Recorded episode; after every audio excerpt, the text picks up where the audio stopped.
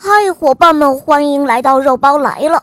今天的故事是一位来自浙江的小朋友点播的，让我们来听听他的声音吧。大家好，我是何东辰，我今年七岁了，来自于浙江绍兴。我喜欢小肉包童话《萌猫森林记》，我也喜欢《恶魔岛狮王复仇记》。今天我想点播一个故事，故事的名字叫《聪明的格雷特》。好的，小伙伴，下面我们的故事就要开始喽。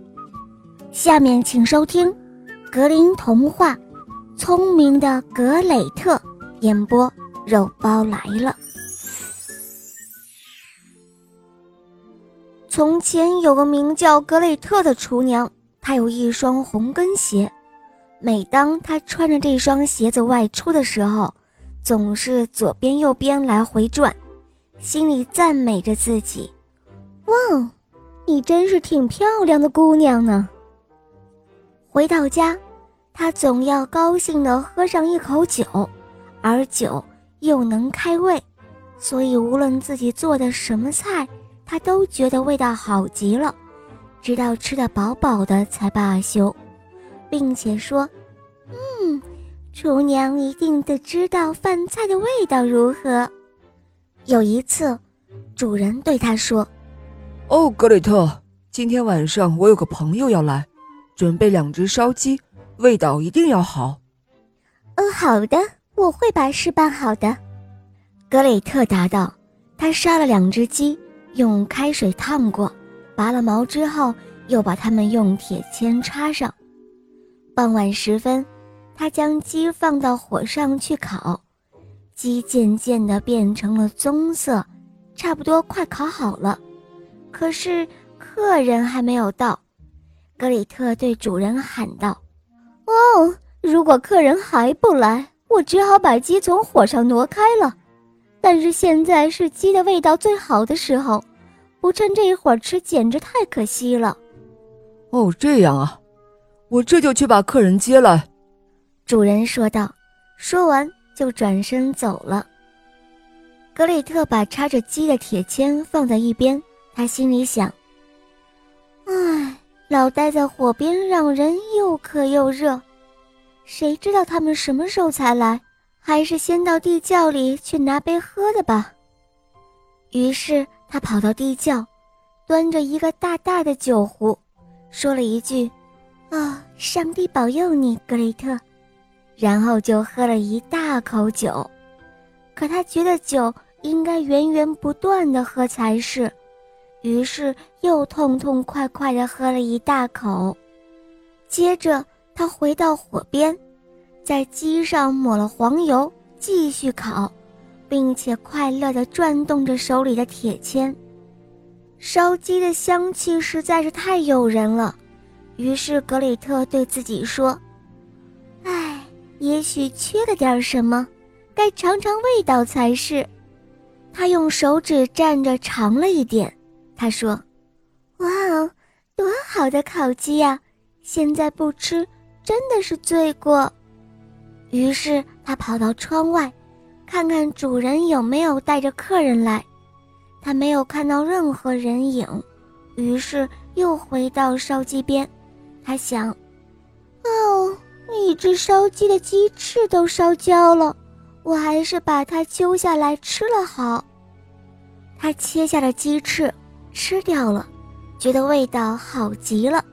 吃完后，他又想：“另外的一只也应该切下来，要不然主人会发现少了东西的。”吃完了两只鸡翅，他又到窗口去看主人来了没有。还是没有来，格雷特猛然想到：“哇，天知道，他们或许根本不打算来了，也许到别处去了。”他自言自语地说着：“哦，格雷特，反正烧鸡已经被你吃过了，不如痛痛快快地再喝上一口，然后把整只鸡都吃掉。只有吃完，你才会安心。”何必白白浪费上帝的恩赐呢？于是他又跑到地窖，痛痛快快地喝了一气儿，然后快快活活地把整只鸡都吃掉了。这个时候，主人还是没有回来。格里特的眼睛盯上了另外一只鸡，他说：“啊，一只鸡在哪儿，另一只也该在那儿，两个应该在一起的嘛。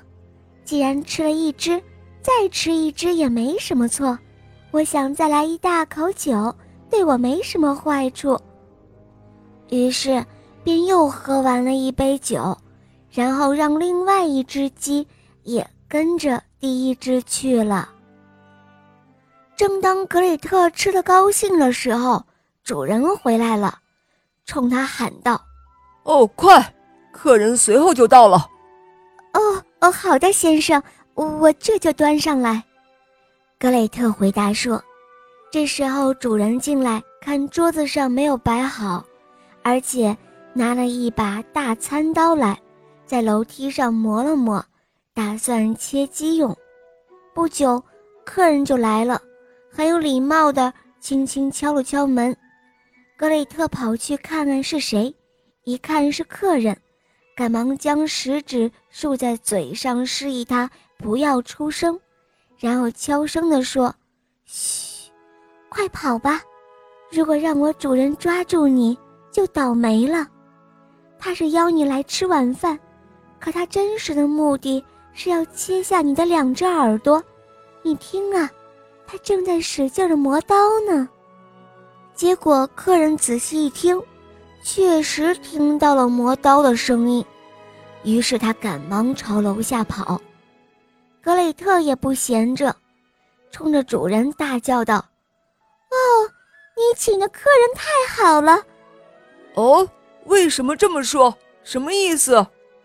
哦，我正端着烤鸡要上桌，他抢了就跑。”真是高招啊！他一边说着，心里还为两只鸡感到挺可惜。唉，留下一只也行啊，我也就有的吃了。于是，它的主人追了出来，喊道：“喂，留下一只就一只。”他的意思是说，让客人留下一只烤鸡，别两只都拿走。可是客人听了。以为是让他留下一只耳朵，于是他更加拼命地往家跑，好将两只耳朵安全地带回家。好了，伙伴们，今天的故事肉包就讲到这儿了。东辰小朋友点播的故事好听吗？嗯，你也可以找肉包点播故事哦。打开公众号搜索“肉包来了”，在那儿可以给我留言。也可以在喜马拉雅搜索“小肉包童话”，我的同学是夜天使，有三十六集，非常好听哦，小伙伴们赶快搜索收听吧。好了，小伙伴，我们一起跟小朋友们说再见吧，好吗？小朋友们，也希望你们喜欢这个故事，拜拜。嗯，伙伴们，我们明天再见，么么哒。